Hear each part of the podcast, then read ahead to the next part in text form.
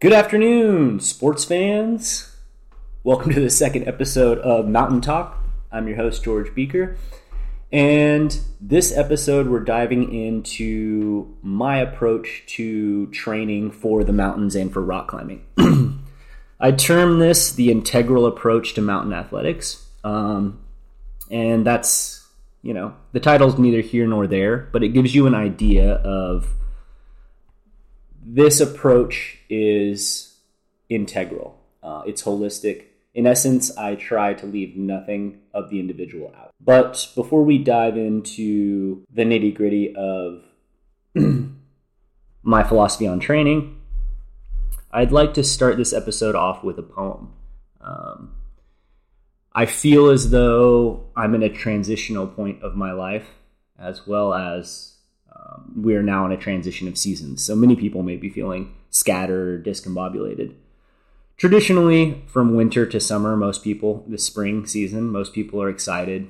The sun's coming out, uh, the birds are chirping, the flowers are blooming. And as I sit here in Bellingham, Washington, it's hard to not notice the loveliness of the world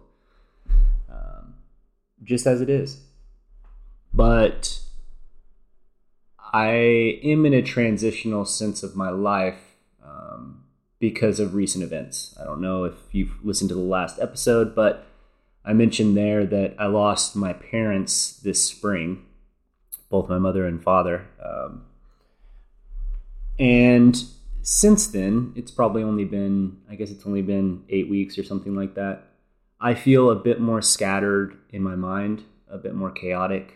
Um, also, a little bit lethargic. My training is kind of fallen off the bandwagon a little bit, which is natural. But I found this poem that I wrote years ago, and it was a nice reminder to me that although no, no matter what happens, something will, there's an ease to life if we just sit back, breathe, and notice. Things will keep coming, and things will keep going. And no matter what, we have all that is and all that ever will be. I could go a lot deeper down this rabbit hole of um, Eastern spirituality and the clash with Western thought, but we'll leave that for another episode. Um, so here is the way. All at once, I found myself on the banks of a mountain stream a vision, a clarity of mind that had rarely been seen before. The ripples, the waves, the tumultuous, unrelenting flow of the water, of its way. My eyes enchanted by a falling leaf, a dance, a swaying this way and that. No presumptions, no destination. I watched that leaf for a while, watched it fall to the water, not a care in the world. I watched the stream. Both carried on their way, neither pushing nor following, trapped nor free. I knew in that moment my course was no different, and that it never could be.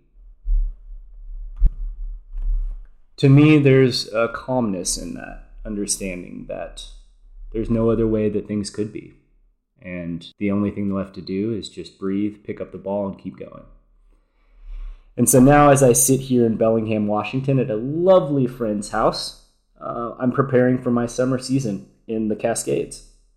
Um, just came from Fayetteville, Arkansas, and in five days, I think I fly up to Alaska for the American Alpine Institute to prepare their Denali expedition programming. So get all the food ready, um, all the gear, get the Airbnb, all that kind of stuff, so that our five expeditions can launch out of Anchorage. And then directly after that, 10 days later, I come back and I start teaching course after course here in the North Cascades. Um, and directly after that, um, May 24th, I fly back to Alaska to lead my first expedition on Denali. And I don't say that in the sense that this is my first expedition on Denali. This will be my fifth expedition on Denali. But this will be the first time where I am in the lead guide role. And for a little bit of background before we dive into training philosophy here, um, the way that the American Alpine Institute runs their programs in Alaska, their expeditions on Denali, we have three guides on the mountain at a full trip and nine clients. So the ratio is three clients to one guide. And the guides there are hierarchical, right? There's a lead guide, an assistant guide, and uh, an assistant's guide, or a second assistant and third assistant, right?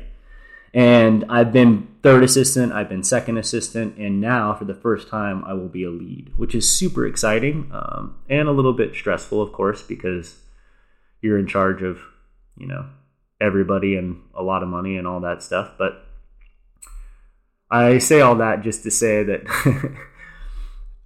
I am transitioning hard from taking care of my mom and now just diving right into the summer season. So, I'll try to produce as many of these podcasts as I can. Um, if you are a Patreon subscriber, I thank you. Um, that helps me fund this creative project. And I'll be sending a lot more out to the subscribers as well.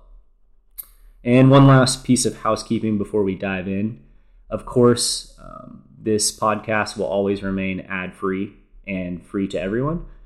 But if you can afford to buy a cup of coffee a day or something like that, think of subscribing to the Patreon for as little as $5 a month, and you'll get access to all that and more. Now, let's dive in. An integral approach to mountain athletics. This essay was originally published to my Patreons or my Patreon subscribers on January 15th. Over the past few weeks, I have thought to myself over and over again what would be the best way to start our conversation, our mountain talk. There are so many avenues to delve into, so many training habits or technical skills, what we eat, what we don't, how many seconds to hang on a board with so much weight. Do I do max hangs? How about repeaters? In essence, the conversation is overwhelming. It's muddled. In every way that we try to improve, we will naturally silo something else. We will leave something integral behind. Words like training specificity come to mind. Do X and you'll climb Y. All of this talk, this specialization, is of course necessary for improvement. If it wasn't for endurance coaches, we wouldn't know what we do about the aerobic base and how to build it. Without strength, co- strength coaches, we wouldn't have the ability to devise ways to build power or strength. We also only have so many hours in a day, so much capacity to train, and so much time in our lives to devote to something as esoteric as training or climbing. I say all this to preface our endeavor, there are no shortcuts here in this path, only deeper rabbit holes to discover. All aspects of your person are integral to the pursuit of mountain athletics. And this, as you might have guessed, is where we will start. Now, I'll pause here and reiterate that. All aspects of your person are integral to the pursuit of mountain athletics. This, I think, is unique, a unique approach because I intend to take the entire person. Um, and just for definition's sake, my term mountain athletics here is used for mm, trail running, ultra running, skiing, rock climbing, ice climbing, alpine climbing, all of the avenues of the outdoor person. It could even be a catch all depending on your thoughts for fitness and training in general. My specialty is in mountain climbing, so I call it mountain athletics. To follow me down this new integral approach, there are a couple of premises that I must now postulate. 1. All endeavors, objectives, goals, or routes, exist within their own context. Knowledge of said context, the desired goal or objective, will illuminate which area or areas of specialization or improvement are required for success.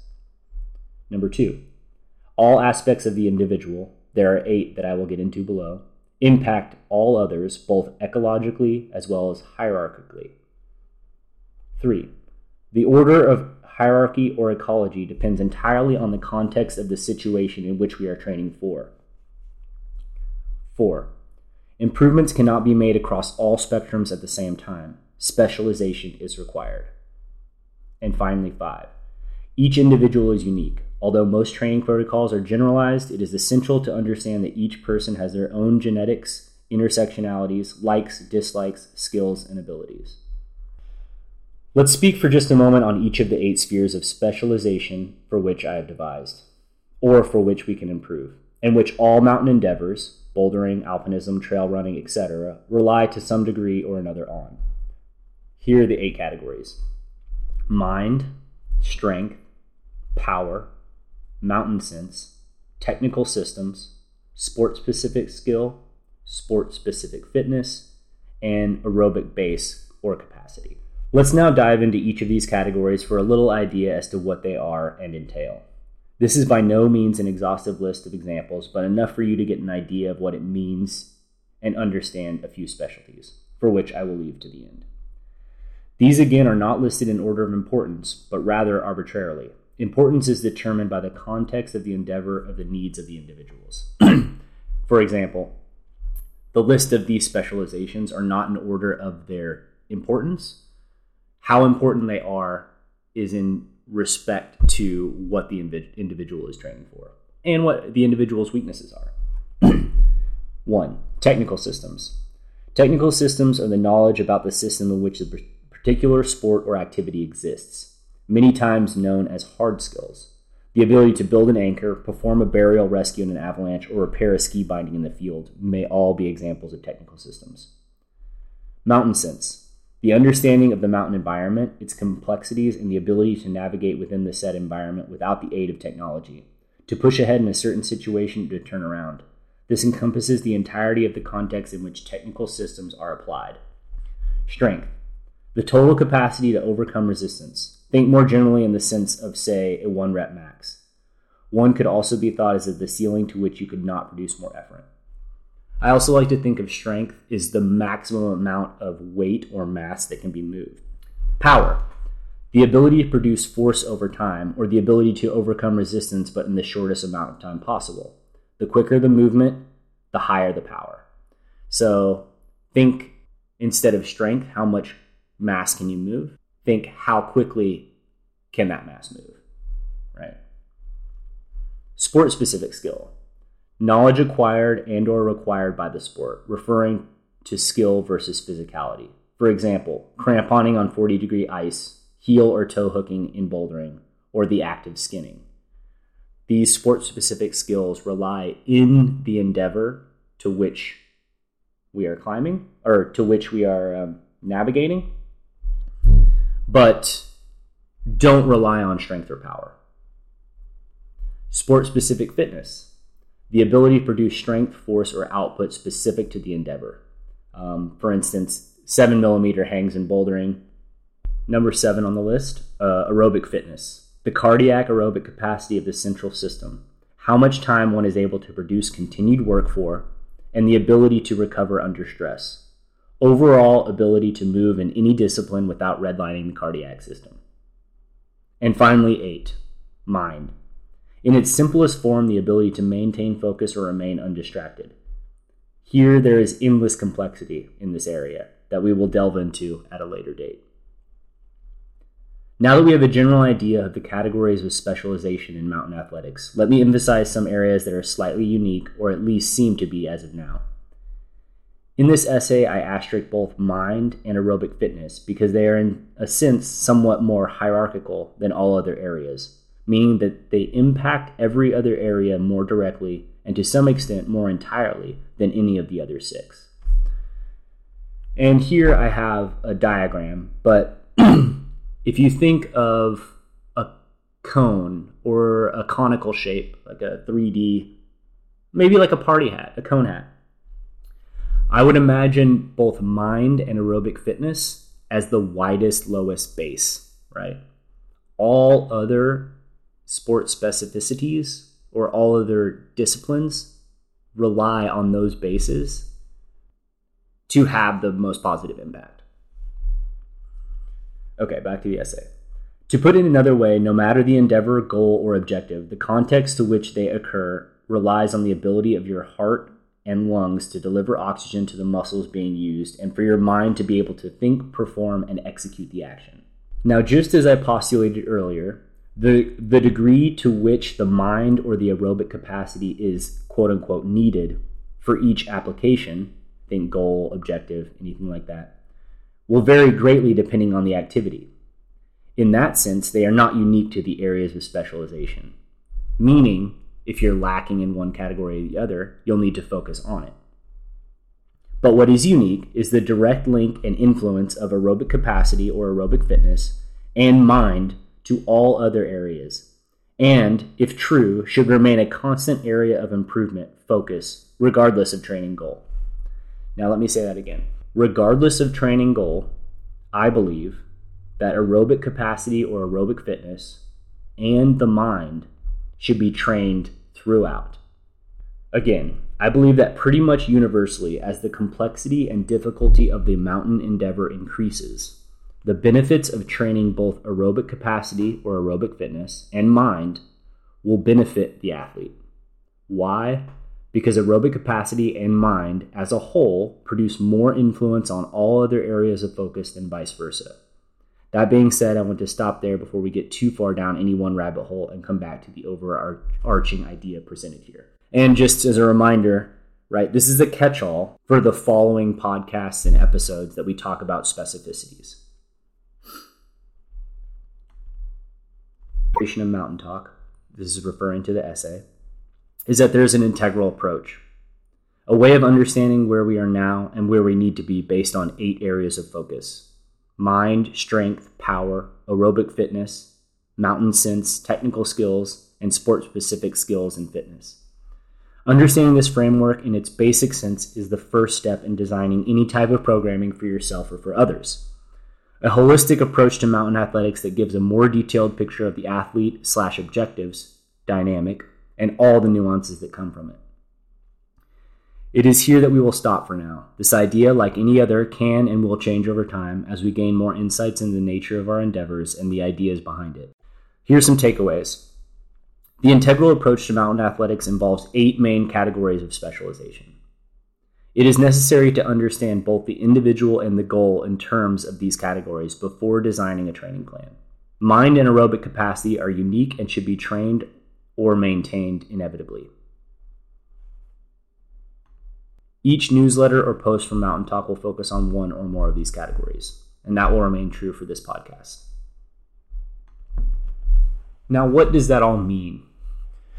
Well, for me, it met, lets me understand that there are specific areas of focus that we can improve ourselves in, right? I said that there's eight of them. Many people might disregard on the nuances of that, uh, add some, subtract some, put some together. For instance, strength and power. But looking at the athlete, yourself or someone else, in regards to this diagram of eight different spheres, will give you a good idea of where you need to focus right? And and not to a lesser degree at all, you need to understand where you want to go. What are the things you want to climb? What are the objectives that you have? How is it that I want to improve myself?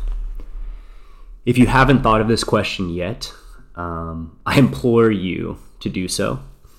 If you have no desire, I think you're probably listening to the wrong podcast if you are training at a higher caliber, if you're performing at a high level in whatever your discipline is, I would suggest you reach out and ask specific questions so I can get detailed into each one of these disciplines or spheres, um, which I will in future podcasts, just like I said. And for those of you who have never done a structured training program or really structured self improvement, I think the easiest takeaway here is to focus on the bottom two Focus on your mind and focus on the aerobic capacity or base.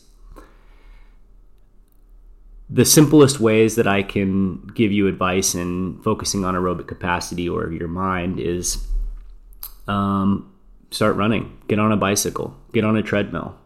Um, I typically recommend, no matter where you're starting out, three to four exercises a week for cardio. And that would be let's say two 30 minute exercises a week and two 45 minute exercises a week at a reasonably easy pace. Um, let's say conversational or a little bit higher. You can be walking, you can be jogging, you can be bicycling, you can do whatever it is, um, and do that for about a month. And then by that time, hopefully, I'll have another podcast um, to discuss aerobic capacity or base building. Now, for the mind, there are plenty of opportunities out there. There's apps, Headspace. Um, I think Calm is one. I use Waking Up. Um, it's an app developed by Sam Harris, and it has an introductory course of about 30 days, and you spend no more than 10 minutes a day. And With that, you may ask yourself, or you may be saying yourself, like, George, 10 minutes a day isn't going to do anything. 30 minutes, three or four times a week, isn't going to do anything. And to that, I would say you're wrong. You see, the key here is behavior modification. If we can trick ourselves into changing our behaviors so that we do X every single day or every other day, it will become natural. It'll become a part of our lives and it'll become sustainable. And through this process, we'll overlay more and more intricacies into this behavior modification, be it more training, more presence, or more focus. Because it's all about baby steps. If I didn't believe in baby steps or the power of behavior modification to have lasting impacts in the wellness of our lives, I definitely wouldn't have started a coaching company with my friend Scott called Summation Athletics. It's legitimately in the name and a huge background and influence as to how I've developed this mountain athletic integral philosophy. So, reach out to me with any questions you might have. If you're a pro or you're just starting out, I look forward to continuing our conversation here at Mountain Talk. And lastly, if you want to skip the whole DIY, do it yourself style um, self improvement, Summation Athletics has pre made programs uh, about eight weeks long. They start at $79. The Alpine Fitness one is a great choice. Um, we also have custom programming, so we can build it around your schedule, and one to one coaching, uh, where we coach you every week day in, day out for making you the best person you can be. And then as well, my personal Patreon has a mentorship tier. I think it's $100 a month. And we focus on hard skill development, uh, technical skills, the mind, things like that. Um, so check that out if you're interested. And until next time, George, over and out. Thanks for listening.